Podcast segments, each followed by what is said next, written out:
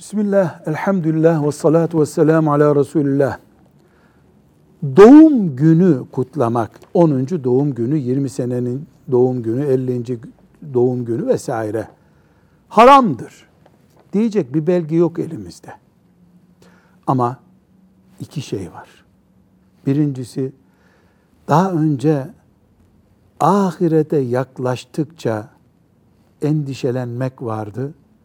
Şimdi ahirete yaklaştıkça gülen insan modelleri türedi.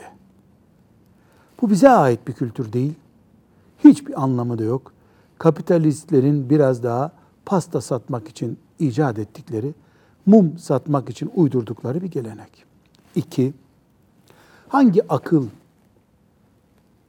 ahirete, kabire daha fazla yaklaştığı için gülmeyi emreder?